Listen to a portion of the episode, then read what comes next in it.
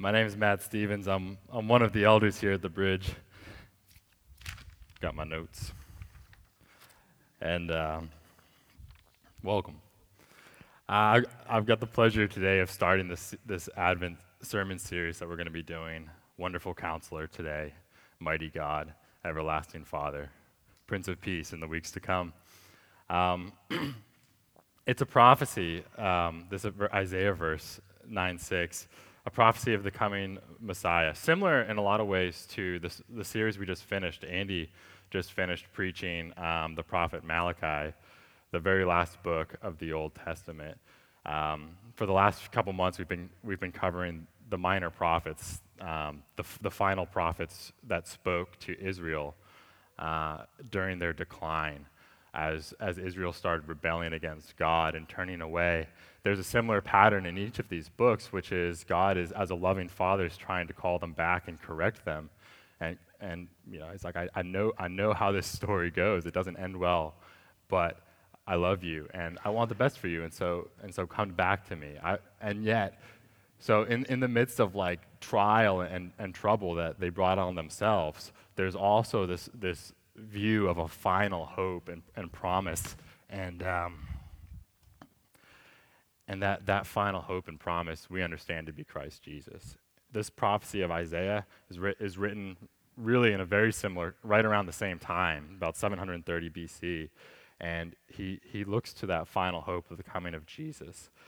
For unto us a child is born, unto us a child is given, and the government shall be on his shoulder. His name shall be called Wonderful Counselor, Mighty God, Everlasting Father, Prince of Peace.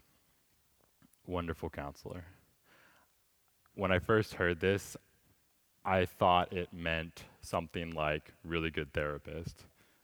Right? That's how that's how it kind of translates in our language. Um, look, and I know a really good therapist. His name is Dodds Pengra. He does marriage counseling. He's amazing. A number of a number of couples at the bridge ha- have seen have seen him, and he's awesome. But you all should go too. Listen, there's scholarships. Like, don't let that be an issue. You should go seriously. But is he like the equivalent with the coming Messiah, or is Christ somehow reduced to um, Dodds Pengra? It just seems kind of underwhelming, as good as he is. And so I'm like, what am I going to say about this? Uh, so I Googled it, and turns out there's this really wonderful uh, resource called gotquestions.org. No joke, no joke. We've used it actually a number of times um, for questions of Scripture that are really hard to answer. And it pointed me towards Judges 13, 18, where an angel of God, a man asks what his name is. And the angel, on behalf of God, says, Why do you ask my name, seeing as it is wonderful? And so, wonderful doesn't actually mean really good, like we think it is. It actually means unknowable, which is very confusing, kind of, when talking about God. But really, really interesting to me, and I suddenly become very excited to preach this because it's, it's speaking to the infinite nature of God and how He's just so beyond us in His infinite nature. He's wonderful. And, um, and that would be enough if we just preached on that, on the wonder and the infinite nature of God. We could totally do that. But there's more. He's actually also counselor. And this is a picture, this is, this is way more than a therapist. This is a picture of a wise king. In their time, a king would rule as over legal disputes, as judge, jury, and lawyer, also known as counselor in our time. Um, he would be all of those roles, which seems impossible given what we know about our current legal system. But um, like they had this one king, Solomon, a few hundred years before Isaiah, who once presided over these two moms who were each claiming the same child as their own. No DNA proof, by the way, and he's able to cross examine quickly and drive down to the heart of where the, each of them were in the depths of their soul to determine what was true and what was just. And so he's amazing at it, which is incredible. He actually prayed for wisdom to, to be able to, to do that, to rule his people well. And if, if, if he can do that as a man, uh, what, what would an infinite God be able to do as counselor, knowing you to the depths of your soul? So they, they seem like opposite things. You know, this infinite, unknowable God, who, by the way, also knows you to the depths of your soul. How can these two things be talking about the same God. And if you're like me, you'll either you'll gravitate to one of the other, and, like, oh, okay, I, am actually personally really comfortable with God as infinite and just as incredible, all powerful. I'm way less comfortable with God knowing me to the depths of my soul. Um, you might be the other way. Like, I, I, love that God is like my personal friend. We talk all the time, and but sometimes I, I struggle to know if He's actually all powerful and if He has control over these things that are going on. But He's both, and today that's what we're going to see. We're going to tear through a bunch of scripture. This is normally we will teach sequentially through a specific text. It's the best way to get the full context and not draw anything that's not there. Today we're going to do more of a topical sermon throughout all of Scripture on Wonderful Counselor, um, which is really fun to do, but but the, the, the, challenge is that you, you can take things out of context and say pretty much whatever you want. And so before I do that, let's pray. God, we need you. Uh, I need you personally just to speak truth from your word, Lord. These are your words, and um, we're um, we're not you. We're we're finite beings, and it's hard to understand. It's hard to say the things that you you have given to us here in Scripture, and so we need your Spirit to be with us all to to know what you would have for us today. To know you as wonderful Counselor, God. You you are God, and and um, just just help us to know you today, each one of us, um, to know you, Lord. Amen. God is wonderful. I can't describe the wonder of God any better than what's said in uh, in First Kings. Y- you might not be able to follow along all the scriptures. This this one's in First Kings in 19 9 through 18. They're going to be on the um, the board up here. So this is about 100 years before Isaiah. Elijah is another prophet of God, and he's got a serious problem. The, the nation of Israel is, is starting to turn away from God. They're killing all the prophets of God, actually, and, and, they're, and the king is pursuing Elijah for his life. So it's a serious problem. God brings him on this epic journey, leads him to the mountain of God called Mount Horeb, and he's in a cave. And Elijah lays out this problem to God, and God says, Go and stand on the mountain before your Lord. What an invitation. Imagine, Dave, go in the parking lot, stand before your God. That's what happens. And this, this incredible thing happens. The Lord passes by, and a great and strong wind tore the mountains and broke it into pieces, the rocks before the Lord, but the Lord wasn't in the wind. And after the wind, an earthquake, but the Lord was not in the earthquake. And after the earthquake, a fire, but the Lord was not in the fire. And after the fire, the sound of a whisper, a low whisper. I, th- I find this to be a, a really unique passage. I mean, God absolutely can display his power in nature and does throughout Scripture for various reasons, but not here. It's very clear that God is not in any of these events, which tells us two things about him. One is that he doesn't need great displays of power to accomplish his purposes. He can do everything in a low whisper. That's one of the things that he's revealing to Elijah in this case. The second's a little bit more abstract. It speaks to the infinite nature of God, what he does here, in a really unique way. Because only one of two things can be true. If all these powerful things are happening outside of and God's not a part of it. Either God is not actually omnipotent and these things are happening independently from him, which you'd be forgiven for thinking that. It's, that's kind of, you know, if you look at the world, it seems like that's happening all the time. But it, it doesn't line up with what he, God tells us about himself in Scripture. And so the other option is that God actually is infinite, He is all powerful. And these things that we think are powerful, they appear to us to be very powerful, are actually nothing. And, and that doesn't really seem right either. Uh, no, there's something. There, there's definitely something. But, but, but stay with me for a second. I mean, Jesus himself in John, the Gospel of John, chapter 5, he says that he can do nothing apart from God. Jesus himself, the most powerful man to ever walk the earth. And he, to be clear, he's not saying that he's not powerful or that he is actually apart from God. He's saying there is no power or existence apart from God. God is all powerful, he is all present what's interesting about what happens next is that this awesome display of who God is doesn't actually solve Elijah's problem. God asks him a second time, Elijah, what are you doing here? And Elijah, for word for word, spells out the exact same problem that he just told to God a minute ago, like God didn't even hear him, or like what just happened didn't even happen. He covers his face because that's what you do in the Old Testament in the presence of God. And he lays out his problem again. God does something different this time. He says, Listen, this is what's going to happen. You've got this political problem. This is how I'm solving that. You feel like you're the only prophet left? This guy, Elisha, Elijah, Elisha, very confusing. This guy, Elisha, he's going to be. He's going to be your, your student. You're gonna, he's going to follow you. Go get him and continue. He's going to continue your work. And lastly, you think you're alone. There's, there's 5,000 men of Israel who have not bowed down to this false God that everyone's turning to. He counsels him to the depths of his soul. He, he, he reaches in to his heart, understanding everything what's going on, and, it, and addresses every, everything. And if you're like, wow, that would be nice, you know, God's never done that for me. Listen, like, this didn't just happen. Like, Elijah had given up on his life pri- prior to this happening. Um, and, and God, at least in this specific case, God had to lead him to this place of understanding his wonder before he could receive his counsel. And so it doesn't always have to go like that, but that's what had to happen here. And so God is both. Simultaneously, he's both. It's incredible.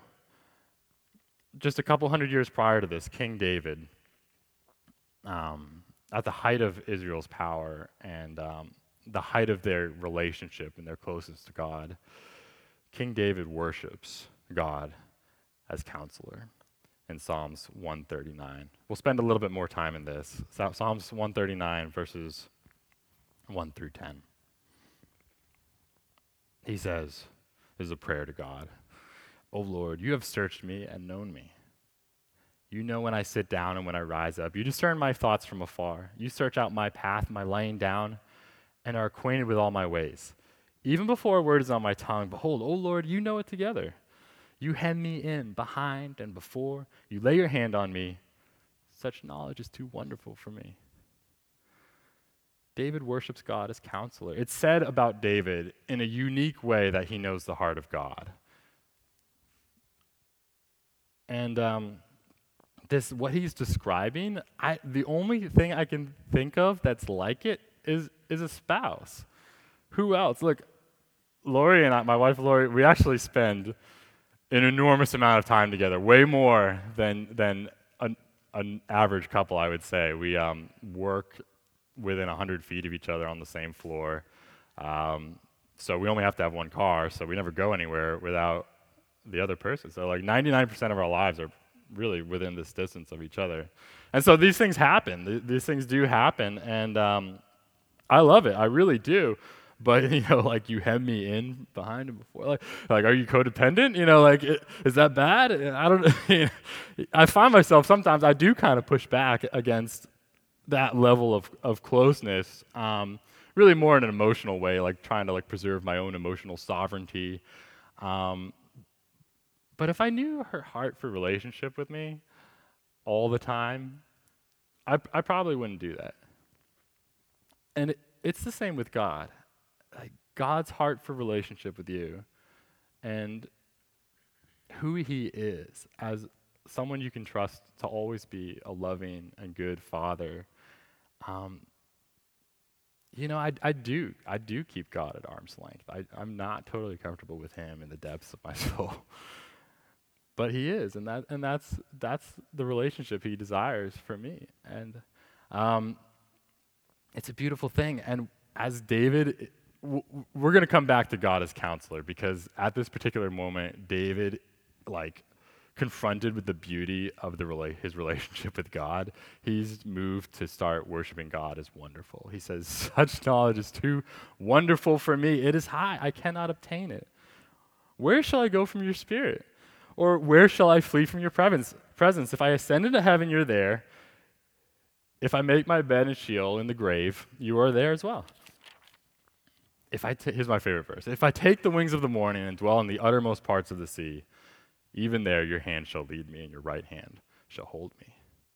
I used to work on a ship at sea, and the, the, longest, the longest voyage we ever did was from Durban, South Africa to Houston. It takes about almost a month.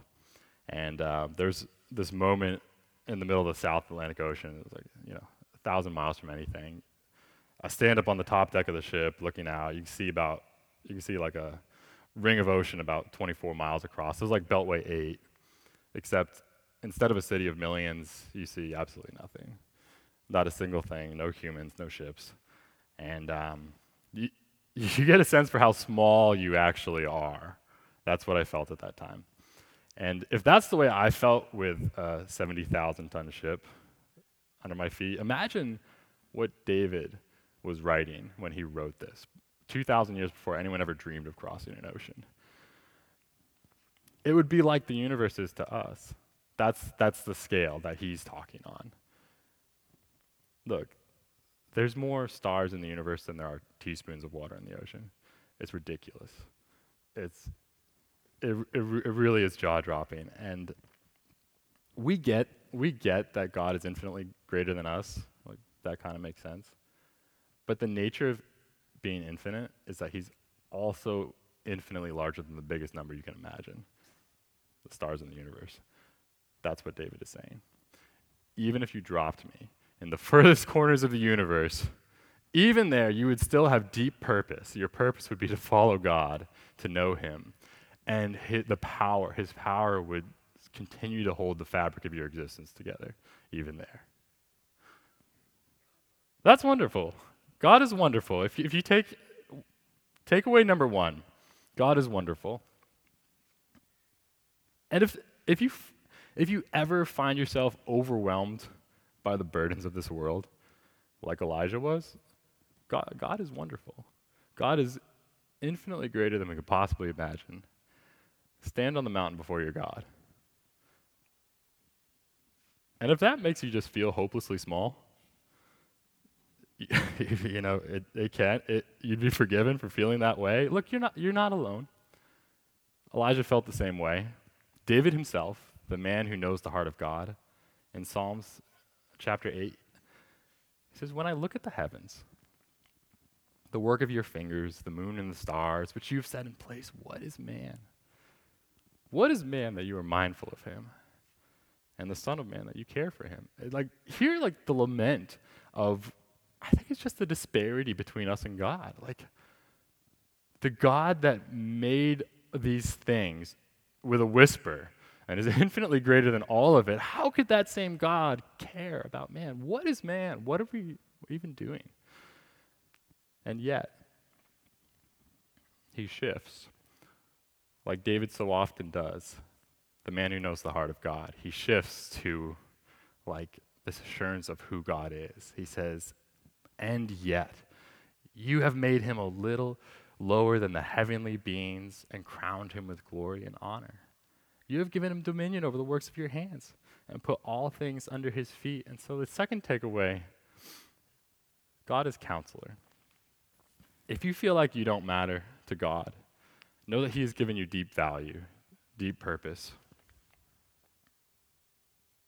and that He's revealed Himself to us. He's made His plans known to us, to the depths of our soul. And the reason I know that for sure is because He sent Christ. If you are an infinite God and you're not also counselor, you don't send your son to become a human so that we could know him. You just don't. And you definitely don't send that same son to die on the cross on behalf of your sins and mine and resurrect him again so that we could live at the right hand of God. You just don't. And so that is the proof of God as counselor. Christ with us, Emmanuel. The Apostle Paul says in Colossians chapter 1 for in him, in Christ, all the fullness of God was pleased to dwell, and through him to reconcile to himself all things, whether in heaven, or earth, or in heaven, making peace by the blood on the cross. And then Jesus himself in the Gospel of John, one of his disciples, Philip, he asked him, Lord, show us the Father. It's enough for us. We want to know who God is. Just, just show us to him. And Jesus said to him, Have I been with you so long, and still you do not know me, Philip? Whoever has seen me has seen the Father. God's plan from the beginning was to make his unknowable infinite name knowable to us in Christ. And so I ask myself the question Do I know Jesus? Look, Philip knew all about Jesus, he had lived with him for years. He, he did know where he sat and where he you know where he you know, where he was going to you know when he got up and we sat down all those things like a spouse he knew about Jesus but and yet Jesus is asking him have you been with me so long and don't you know me I think you know if I'm being honest with myself a lot of times I know a lot about Jesus, I don't necessarily know him in the depths of my soul. Um, because if I did, I, I would know him as counselor. I would know, I would speak to him continuously. I would do the things that he does out of joy uh, rather than obligation. And, um, you know, and so that, that's, that's our opportunity this this Advent season is is to is to know God as wonderful counselor. Let's this Advent as we kind of look forward to the coming of Christ. Let's sit together in the presence of God as wonderful counselor. We'll do this, do this by reading scripture together, by, by praying together, by talking about the things of God.